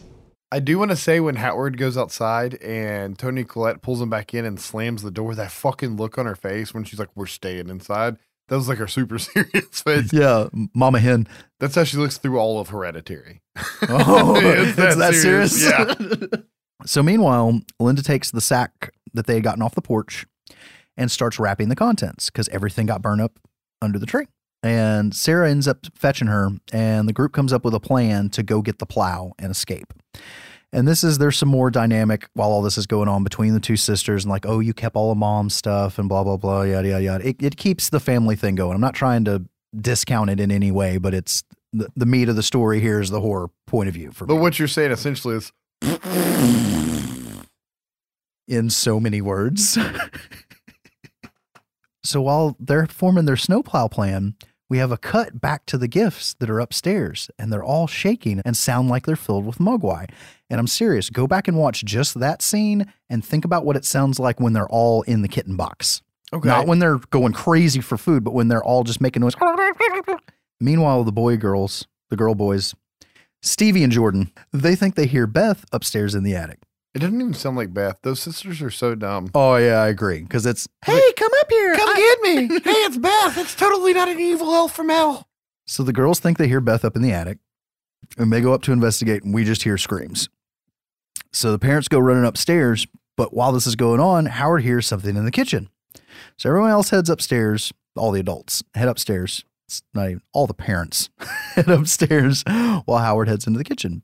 So upstairs, all the gifts have burst open like pods in the attic. So earlier they sounded like fucking mogwai, and now they're all burst open in the attic next to the stairs. I really feel like those two things right there were a callback, Oh, I thought you were going to say you really thought they ate after midnight or that in Australia. anywhere. Well, they're already in New Zealand, so we got to go farther away. Geography, buddy. I don't know how their time zones work. like everybody else's time zones. I just noticed something when I was reading, and I have to go back to it right now because it pisses me off that I missed it. When the dark clouds roll in earlier in the movie, when Max throws his letter out the window, there's a big overhead shot of the town. And if you look real closely, you can clearly see the house from Amityville because of how distinct those windows are. Okay. You can allegedly, and I don't know where all they are, forget the snow globe part, But this shot and some shots outside, supposedly the house from Ferris Bueller's Day Off, the house from Nightmare on Elm Street, the house from Home Alone. Like there are supposedly all these houses hidden in the movie, but I've never taken the time to slowly try to find them all. And some of them might be snow globes later in the film. But that's there's one in particular they actually had to get permission to use in a snow globe. Okay. But yes, there's all kinds of shit hidden in the snow globes too. I just don't know what all they are. Because it's all digitally made, so why the fuck not, right? Exactly. The shots that you think are CGI are practical, and the shots you think are practical are CGI. It really is one of those movies. They spot the Jack in the Box, which will now be referred to as Der Clown, because that's what they called it in, Okay. in production. All I know Um, is this is the part of the movie where shit hits the fan, shit gets real. and I was on board. this was I was first time seeing this movie in theaters. I'm like fucking family, fucking Christmas, fucking comedy, fucking where's my horror, where's my fucking finally. this shit is so creepy right here. So they see it eating Jordan. They just see Jordan's feet going into it, and it's like this fucking Blade 2 fucking vampire mouth clown Jack in the Box thing. And it's now like 11 feet long and 7 feet tall. It's huge and terrifying, and it's weird because like the mouth opens, like you said, like the vampires in uh the Strain and Blade Two Yeah. and stuff. And then when it closes, it has like the porcelain like face plates on it. Yes. it's like a clown, which is creepy by itself. You didn't even have to do the creepy demon teeth thing. It's just fucking creepy. Yeah. And then it's an extra layer, and it bothered me. now, the way the body moves and the tail moves is what they refer to as the clown babes. They had these two dancer girls that would climb inside of it to make the body move. And there was this running joke that all the men on set would be like, we're doing a clown scene today, and all the men would flock to whatever stage they were working okay. on to see the clown babes. Um, but while they're distracted by the fucking creepy ass Der Clown, they get attacked by the cherub. And the cherub is all cocooned up and it slowly pulls its wings away from its eyes, like ears coming away from eyes and going, "Yeah," like a waking up a mogwai. Are these conspiracy theories? No, this is, uh, this is all Josh. This is, to me, I really feel. So yes, What watch watch these scenes back to back. The way the wings come off the eyes and the eyes open and it cry, does the little cry, just like the mogwais unrolling their their ears and opening their eyes. I just thought it was the creepiest looking fucking angel statue I'd ever seen. Courtney it had- Love. They're all creepy. Yes. So I'm not going through how all the shit goes down, but just so you know, there's the creepy ass Courtney Love cherub, a creepy ass bear with like fucking knife teeth. They called It's- him Teddy. It's Five Night at Freddy's on crack. Yeah. Um, the robot with the scissors and fucking all kinds of crazy shit. And they built all these. Like Yeah. the, the fucking robots were remote controlled. Oh, I thought it was CGI. No, they built all that shit. There are CGI shots in it, but they really did build all of them. Um, so meanwhile, the gingerbread men are attacking Howard down in the kitchen with a nail gun. This is all CGI. and it very much reminds me of Army of Darkness when Ash is fighting the little ashes and shit. But uh, they're voiced by Seth Green. I don't know if anybody's ever heard of him. Um, this Justin Roiland guy, so, like he created some Rick and Morty show. Yeah, have you ever heard of that? yeah, I think I might Um, have heard of that one. and then uh Breen Burns, which was a friend of Michael Dougherty's that worked on Trick or Treat. But the the main ginger and they're like Lumpy Dumpy and something. I forget that was what they named them. I can really hear the Seth Green when you say that from like Robot Chicken or something. Yeah, because he didn't have to pitch a voice, pitch change his voice or anything.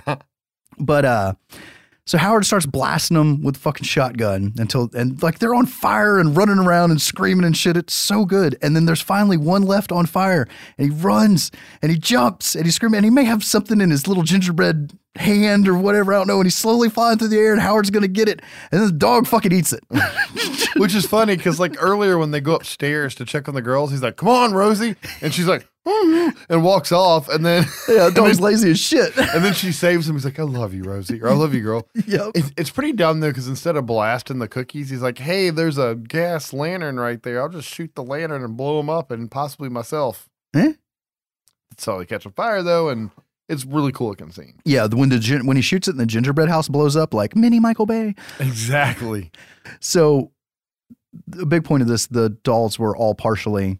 The- it's theorized the doll, the toys were all partially pulled from Doll Man and the demonic toys.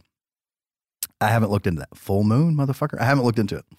Anyways, so they head back downstairs, And since the dog just saved Howard's life, Max is like, fuck it, I'm putting the dog in the air vent. Because when they were in the attic, Der Clown goes into an air vent and they find Stevie wrapped up in Christmas lights. She didn't get eaten yet. Um, so just Jordan got eaten. So the dog makes its way through the vents. We hear the clown, and then we hear the dog cry. And that's the scene where supposedly right after that, one of them was called and told that their bulldog Okay. died. So right after that, their clown crashes through the fucking ceiling. All the other toys are still there because they haven't been killed. They just got away from them. They all start attacking, and very quickly, Dorothy blasts the hell out of all of them with a shotgun. But she runs out of ammo, and then noises are heard from outside. So the elves burst in and they chain up Dorothy and her clown and they yank them out the window with this rig. And Howard's like, fuck it, and jumps on it just as it all gets pulled out. All that shot is practical. Oh, that Oh, is really? not CGI. They really did all that. Stunt doubles, of course, but yeah, they really did that. So after they're yanked out, the elves steal the baby while all this is going on, and then all this craziness, the the elves have the rest of the family surrounded, and it's all interrupted by a Krampus howl. And The elves all leave.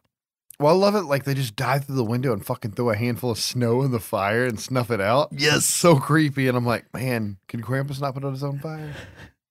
magic, okay? Magic is flawed, right? Because it's real. it's a documentary. No. um, so the group is like, we're so fucked now. Let's go for the plow. So they take off for the plow, but Omi stays behind to face Krampus. He comes down the chimney, and we see the the chimney cracking up above and the blowout and everything that we had seen in the other house. That like this is what must have happened. It was Krampus. Does Krampus up close make you think of the feast monster? Like right here? Eh, kind well, you see him better later with him and Max, but a little bit. But I'm going to get into that Just because of the cloak and the mask and all that. Oh, like the like the profile view of his body and everything. Yeah, And- yeah. and- yeah. Oh, yes, yes, yes. That and those fucking things with the key finger from the Fifth Element. Oh, yeah, yeah, yeah. So as he comes out of the chimney, he gets face to face with Omi, and this is the first time we really see his face, which it's actually a mask. And because later on you can see the eyes and the mouth move behind it. Right. And it was the thing back to the idea from all the pictures was what face are we going to land on? And they decided we're just going to do a creepy mask, f- a flesh mask, which was they had uh, Michael Dougherty said was inspired by the Scream painting. That's why the mouth's agape and all that jazz. But we never get to see what Krampus really looks like underneath. Right. So that was fun. Now the costume, all this shot and everything, that's a guy in a suit. I figured that was, yeah. I want to say it was 70 pounds for him to wear all this shit. And there's actually a camera in the front where the face is and a monitor in the hump. And he's on stilts to boot. Okay. And he's watching this fucking monitor trying to see where to walk. Just so much good practical shit in the movie. Um, but he he has a sack with him and he opens the sack and we barely see Omi look in and can quickly see some toys attack. So Omi Right. is no more. There's a nutcracker in there. He's at the end. I'm not sure if he's in the back, but anyways. So back to the group. Shit is going downhill so fast. This part fucking blew my mind, and I was like, "This better not be one of those bullshit movies where Max wakes up and it's fucking dream." Because everybody just started dropping. Yeah. So one by one, they're gone. Tom, Linda, Sarah, and Stevie until Max is the only one left. And it happens nearly that fast. He's in the snowplow. He can't get it to crank. And he's like, I don't know how to drive stick. We have a hybrid. Right. and it's actually it's pretty like the way each family member like gets fucking yanked down. It's actually like that's that's like the sad part of the movie because it's just like and so depressing. And how they're they all go. like, they know it's coming. And like the, the parents are saying, I love you. And like, well, it's all so fast though. So once Max realizes he's the only one left in the plow because uh, Stevie gets yanked out by elves, if I remember right. Krampus slams down to the ground in front of Max and he drops a bell wrapped in his torn up letter to Santa. Right. And it's the same bell that he had given Omi. And he's now left behind as a reminder, just like Omi all those years ago. Credits. No. Max can still hear Stevie screaming, and he heads to Krampus' sleigh. He throws the bell at Krampus and demands his family back. And a portal to hell opens in the snow. why not? At this point, why not? yeah, uh, this is where we're going. Okay, it's it's it's not the end of the movie, so I'll I'll you've got my attention. He ends up offering himself in exchange for their return as self-sacrifice.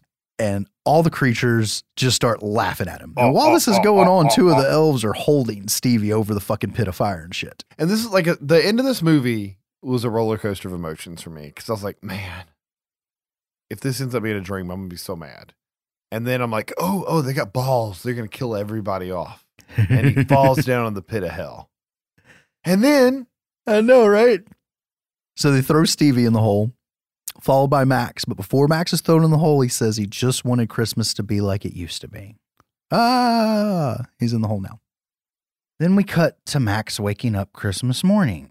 He heads downstairs and sees the whole family and thinks it was all a dream. And I was angry. I'm, I even have it in my notes. I'm pissed at this point.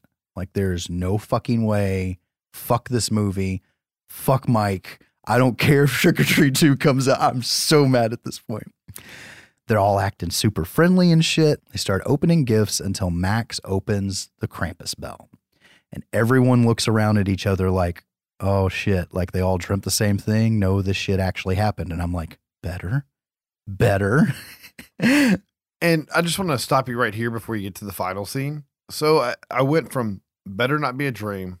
Oh, this is a dream. This is bullshit. To oh, I'm actually okay that it was a dream because maybe like Krampus is supposed to be part of the spirit of Christmas, and he'll fucking torture your family into submission. And I would I accepted that right because it's like still horrific without anybody dying. It's like instead of him just being a monster that sends you to hell, he's a monster that fucking enfor- enforces Christmas spirit.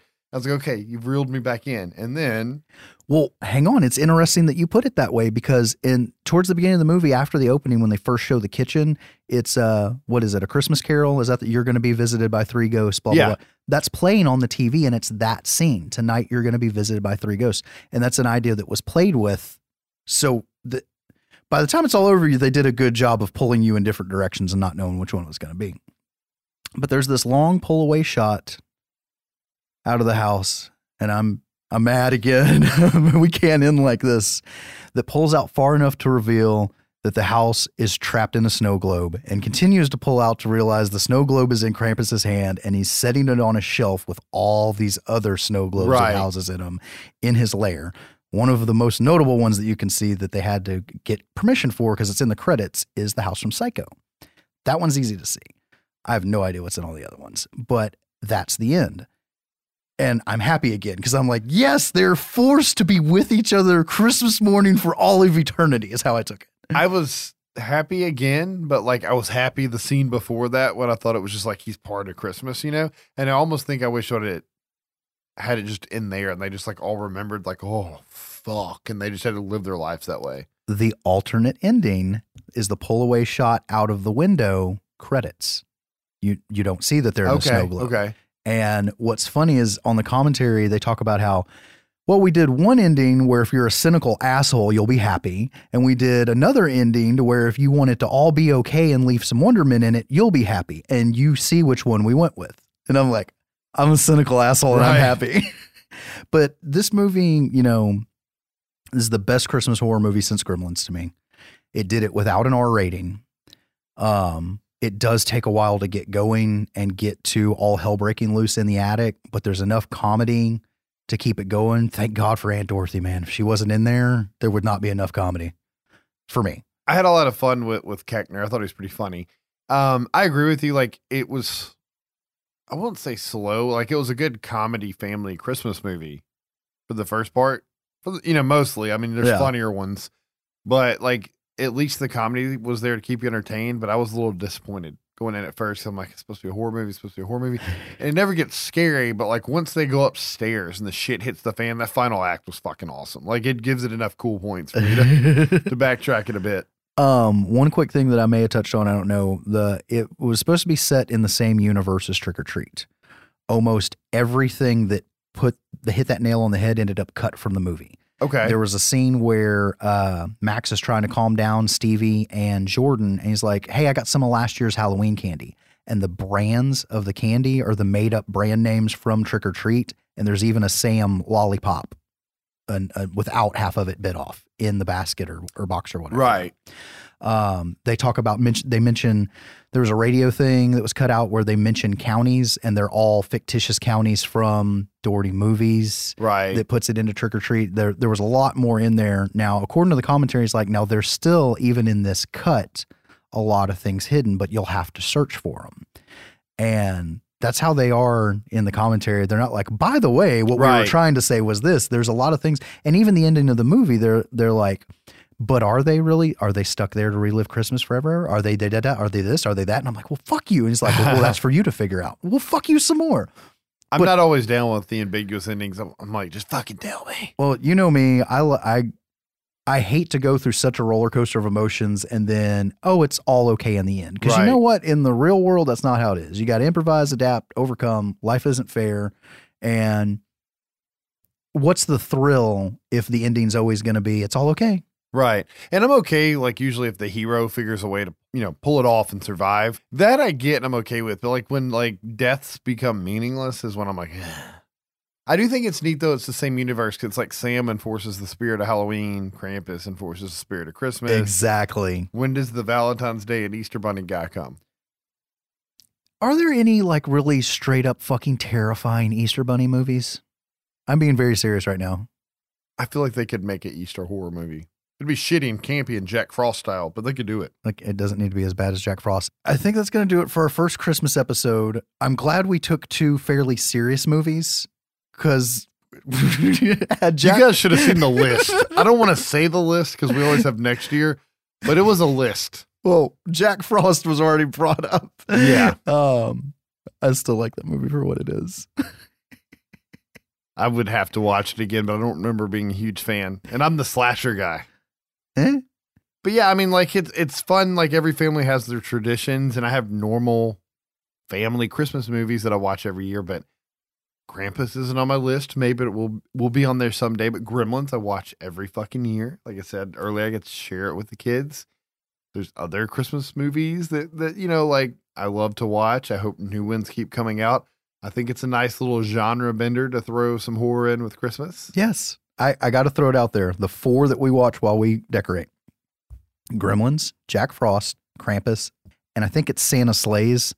um, I always mix mix two of them. It's the one where the chick gets her leg cut off and she goes in the wood chipper. Whichever one that I is. think that's Santa Slays, but I've never seen it. I just, I think I remember seeing that scene somewhere online. There's one of them I like to watch and I haven't seen it in a while, and I can't think of the name right now because I mix it up. It's- not Silent Night, Deadly Night. It's not one of those, but there's like a mom and a daughter, and they're home alone. And the daughter sees an old man in a Santa suit climbing the roof, and she thinks it's Santa, and he's got an axe and he's trying to get in and murder them. And she finds out that like a psychopath escaped from the penitentiary nearby. And it's fucking, I just remember it being like terrifying because I saw it young. And that's like realistic as fuck. but he doesn't have the Santa magic, so you don't have to worry about him getting in. He's got the fucking axe magic. He can axe that door question and get right the fuck through it. Axe magic. But uh, I don't know. You guys let us know what are your Christmas movies that you watch. And it doesn't have to be the horror ones, but let's let's hear them all. Send them to us. It'd be fucking fun. yeah, and once again, with this being the last episode of the year, I can't believe we've done this a year. Yeah. Um, we really appreciate everybody that's stuck with us, and you know we're gonna be back next month for another year.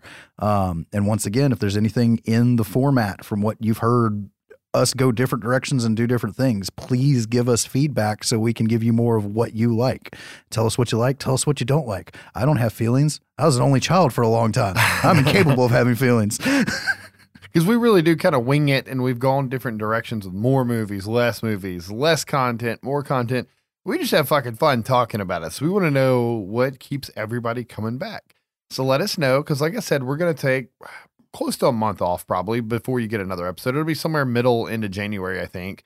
But that's it for the Christmas 2019 episode. You're going to have to tune in on the next one in January to see what we cover next. As usual, guys, thanks for downloading the show and spreading the word. Please do not forget to rate and review us online. And please, please, like we said, send us comments, questions, and suggestions to our email, sbyspodcast at gmail.com. And we would love it if you would follow our Twitter and Instagram at SBS Podcast. This might actually motivate us to use them more. See you guys on the next one. Thanks for listening. I warned you, but you didn't listen. And you see what happens.